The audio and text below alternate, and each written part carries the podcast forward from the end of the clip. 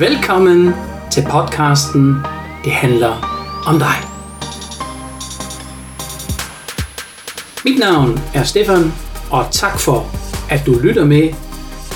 Ja, hej og velkommen til dig derude øh, til en helt ny afsnit her ved podcasten Det handler om dig. Og i dag der taler vi om selvansvar. Og hvis du kigger i overskriften på denne podcast her, der kan du se, der står selvansvar i parentes 100% spørgsmålstegn. Hvorfor tror du, jeg har skrevet det sådan? Jeg tror, du har en idé. Har du ikke? 100%, jamen, øh, det er et stort tal, ikke?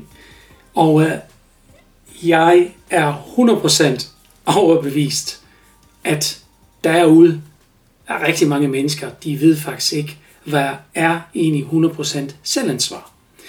De har måske hørt noget om selvansvar, men bruger de det også nu til daglig, eller ja, jeg ved det ikke. Jeg har været i hvert fald en af dem. Jeg tog ikke 100% selvansvar i mange, mange år. Og, øh, og det kunne jeg godt mærke på mig selv og på mine medmennesker. Ja, hvis vi kigger nu på, at hvis vi piller nu selv ud først, og kigger kun på ansvar, altså selve ordet ansvar, ja, der findes mange forskellige former for ansvar.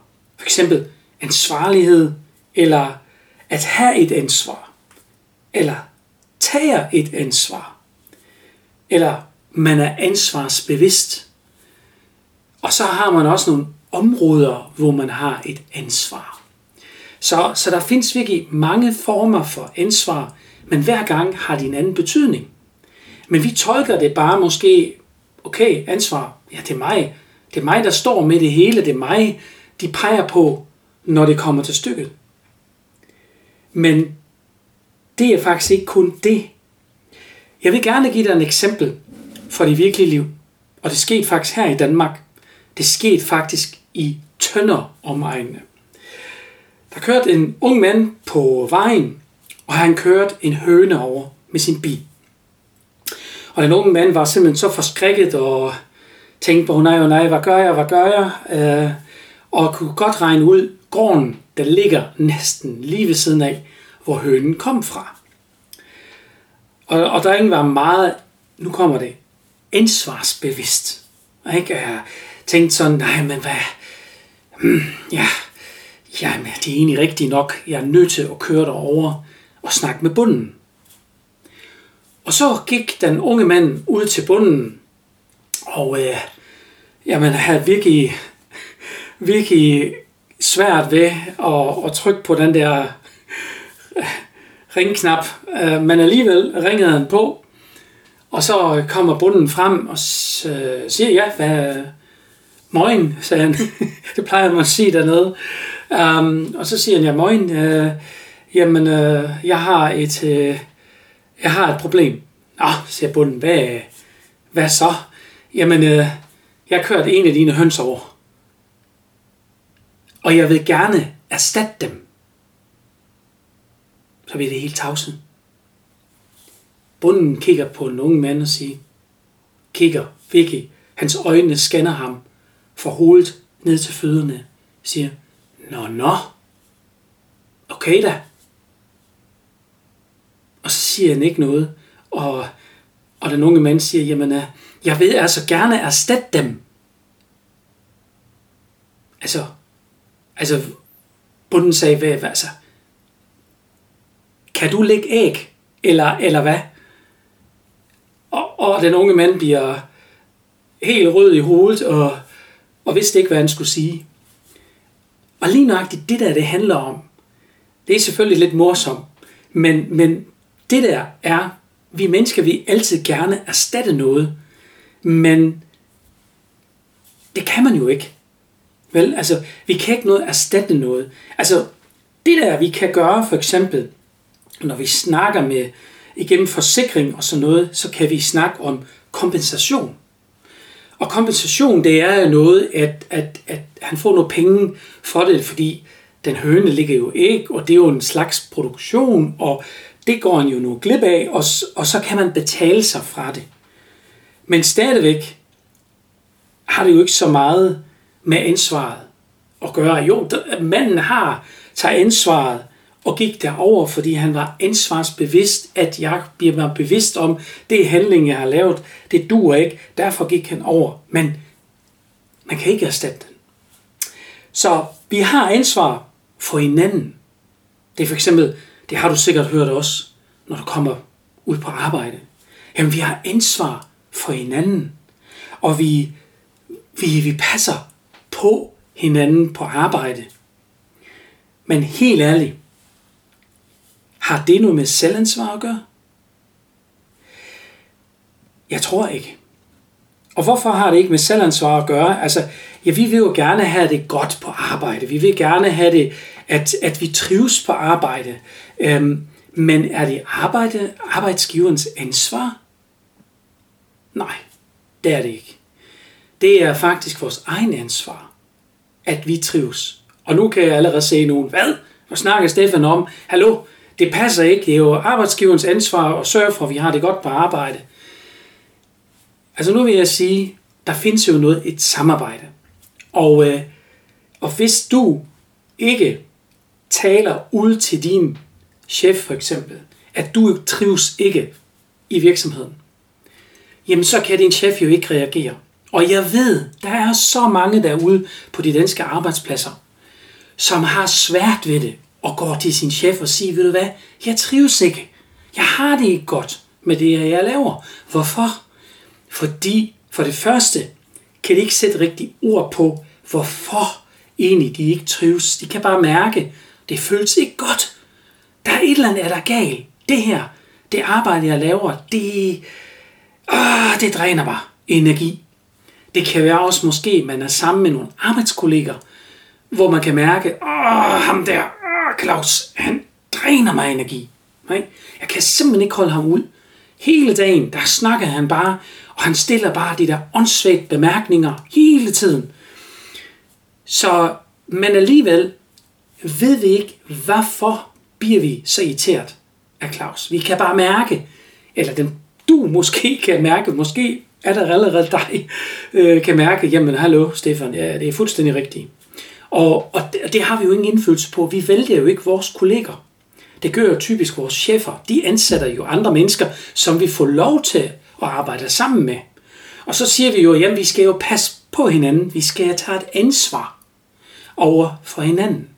Men gør vi også det? Altså, jeg ved, lidt langt hen ad vejen, der prøver vi jo at være venlige, være høflige. Den er mændelige høflighed over for hinanden. Men alligevel er vi jo i dybste, inderste inden, er vi jo meget irriteret. Og vi kompenserer hele tiden, fordi vores følelser, de kører ligesom rutsjebanen op og ned. Og, og bare man ser, ej, oh, ham Claus, han er kommet ikke i dag. Åh, oh, han skal ud til en kunde i dag. Åh, oh, det er godt. Og lige nøjagtigt den del, den er meget interessant, når vi snakker om mennesker. Men igen, vores fokus, den ligger jo igen ude til andre. Men selvansvar, det har jo noget med at gøre, at jeg har det godt. Altså, jeg mener med, at du har det godt. Du trives. Du har et ansvar for dit liv. Altså, jeg mener ikke kun i den forstand, du trives på arbejde. Nej, nej. Du trives i dit liv. Og du lever dit liv. Nu spørger jeg dig. Lever du et liv, som du gerne vil leve? Jeg spørger dig igen. Lever du et liv, som du gerne vil leve? Jeg ved i hvert fald, at der er rigtig mange derude, det vil sige, det gør jeg faktisk ikke. Jeg går på arbejde, fordi der skal kroner og øre på bordet hver dag. Og jeg gør det, fordi jeg skal gøre det. Ellers så kan jeg ikke bo i mit hus, ellers så kan jeg ikke have min bil, eller så får mine børn, måske hvis man har nogle børn, kan jeg ikke få nogle tøj, jeg kan ikke købe mig det, jeg har lyst til, osv., osv., osv. Men stadigvæk, Selvansvar betyder, at du tager ansvar for dit liv.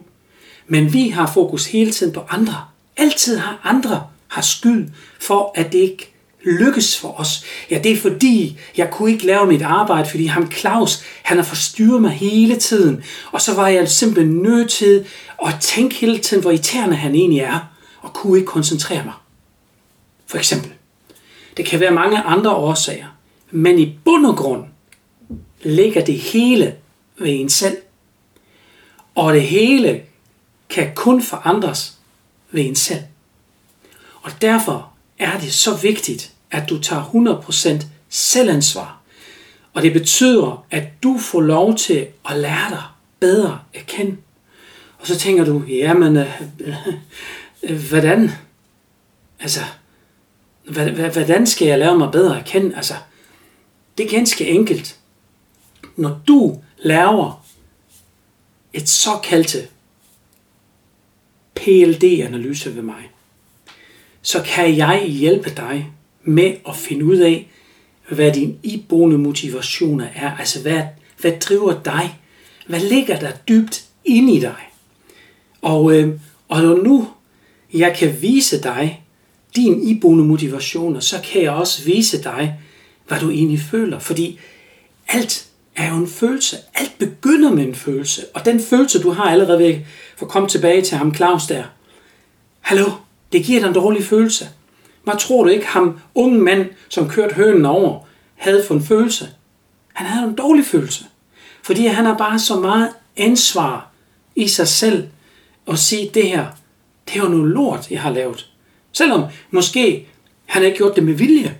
Men alligevel er det jo noget, en følelse, som giver en meget dårlig, tungt følelse. Og lige nøjagtigt de der følelser gør jo, at vi gør en handling. Og lige nøjagtigt den handling, der ved vi nogle gange ikke, hvad skal jeg egentlig gøre? Og lige nøjagtigt det her, der kan jeg hjælpe dig med, fordi jeg kan vise faktisk dine gener, altså det du har arvet for din mor, for din far, for dine bedsteforældre, hvem du egentlig er. Og det glemmer vi også typisk, fordi hvis vi har haft en dårlig barndom, måske, ja, jeg ved i hvert fald, at nogle øh, de kunder, jeg har, jamen der har jeg hørt for eksempel, at min mor var alkoholiker for eksempel. Og hun skaldte mig ud, og hun har aldrig haft tid til mig, og hun var altid frustreret, og hun har for det meste af tiden fugl. Og, altså, så har man jo ikke lyst til som barn at gå videre og tænke på sine forældre og sige, jamen, når jeg bliver stor, så laver jeg i hvert fald noget helt andet, og så gør jeg, hvad der passer mig. Men i bund og grund er vi jo en del af vores forældre. Og det er vigtigt, at vi husker det. Fordi hvis vi ikke accepterer det, at vi er en del af det, så skal vi ikke undre os, at når vi begynder med nogle ting, som passer ikke til vores iboende motivation, altså det, det driver os, at det ikke lykkes for os. Og derfor er det meget, meget vigtigt, at du lærer dig bedre at kende og lære at finde ud af, jamen, hvem er jeg? Altså, jeg vil jo ikke sige, at dem, der ikke øh, kender sin iboende motivationer, kan slet ikke leve et liv, og det fungerer bare ikke det hele og sådan noget. Det har jeg ikke sagt. Selvfølgelig gør det det. Vi gør mange ting ubevidste, og vi gør mange ting ubevidst rigtigt. Vi ved bare ikke, hvorfor vi gør det rigtigt. Vi kan ikke, vi kan ikke sige det til vores medmennesker, hvorfor vi gør det her. Så hvis vi har en situation, for eksempel ude på arbejdspladsen, og ham Claus han er mega irriterende. Nu siger vi for eksempel, det er en kvinde. Nu siger vi, Marianne hedder hun. Så skal man måske, Marianne har meget harmoni. Ja, det er en af iboende motivationer blandt andet.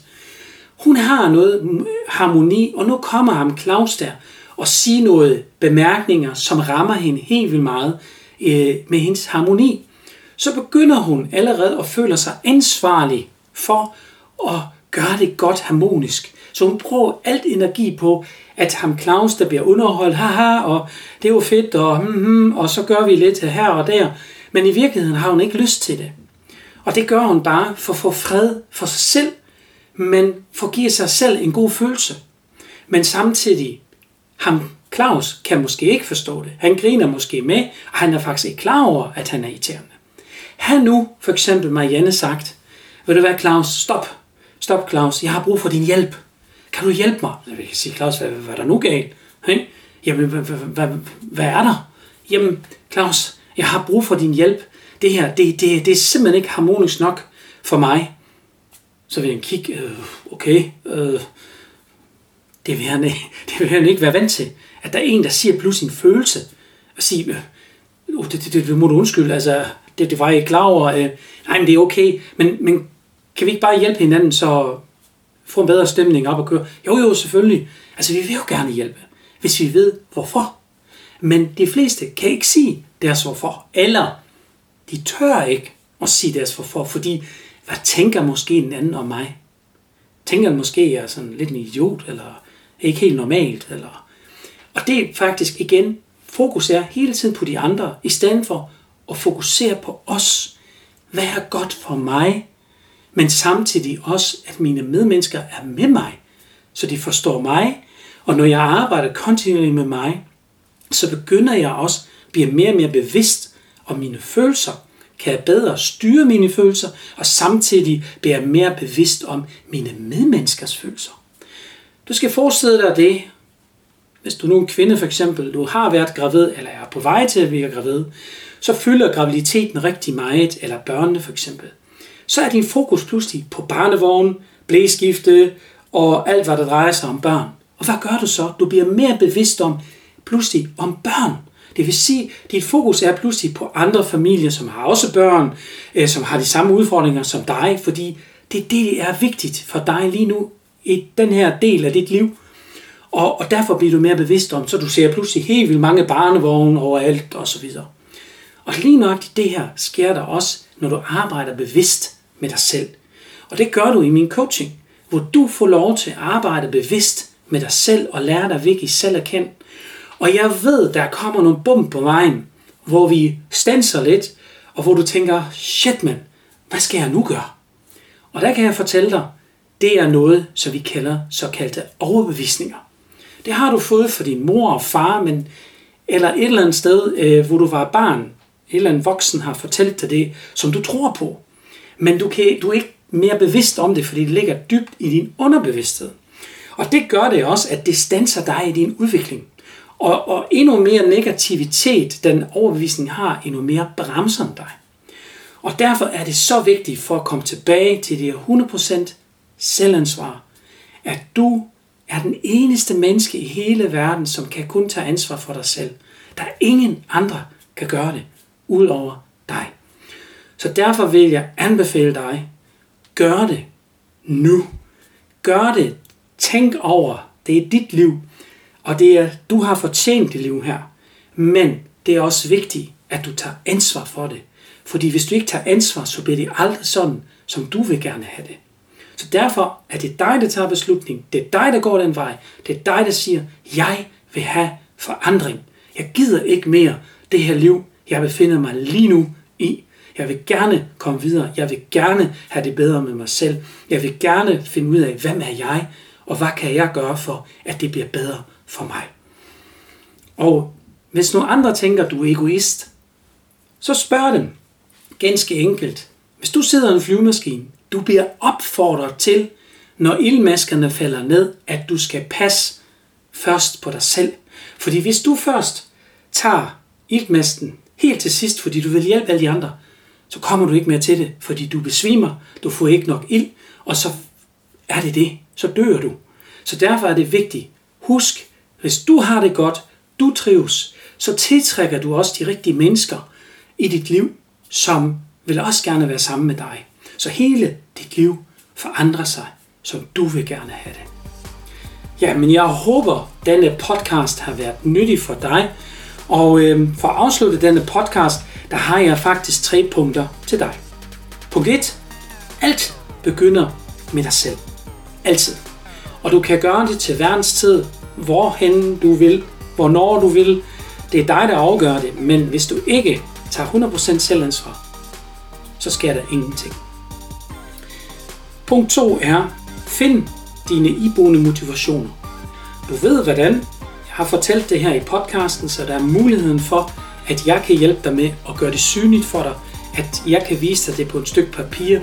Øh, det er et energimodel, hvor jeg kan vise dig dine iboende motivationer, og jeg kan vise dig faktisk, hvilken iboende motivationer er mest dominante for dig, som er vigtigt, at du skal holde fokus på, så du trives og du har det godt med dig selv. Og punkt 3, det er, hold fokus på det, som du er rigtig god til. Fordi i de fleste mennesker, som jeg spørger, hvad er du rigtig god til? Så får jeg et, et modspørgsmål. Jamen det er et godt spørgsmål, Stefan. De ved det faktisk ikke selv. Og hvorfor gør vi ikke det? Fordi der er lang tid siden, måske vi har været et barn. Så derfor er det vigtigt. Husk det nu. Altid at kigge ind i, og hvis du ikke ved det, så vil jeg gerne hjælpe dig med det. Jamen, øh, jeg ønsker dig en rigtig fortsat god onsdag, og vi høres i hvert fald ved øh, i næste uge. Der kommer en ny podcast, og øh, som sagt, øh, i næste uge, der kommer allerede en ny interview igen, så der kommer en ny miniserie, du kan glæde dig til, og det bliver et meget spændende menneske. Jeg vil ikke afsløre endnu, jeg vil gerne, at du følger med, men det er og bliver for dig, Stefan, tyskeren i Danmark.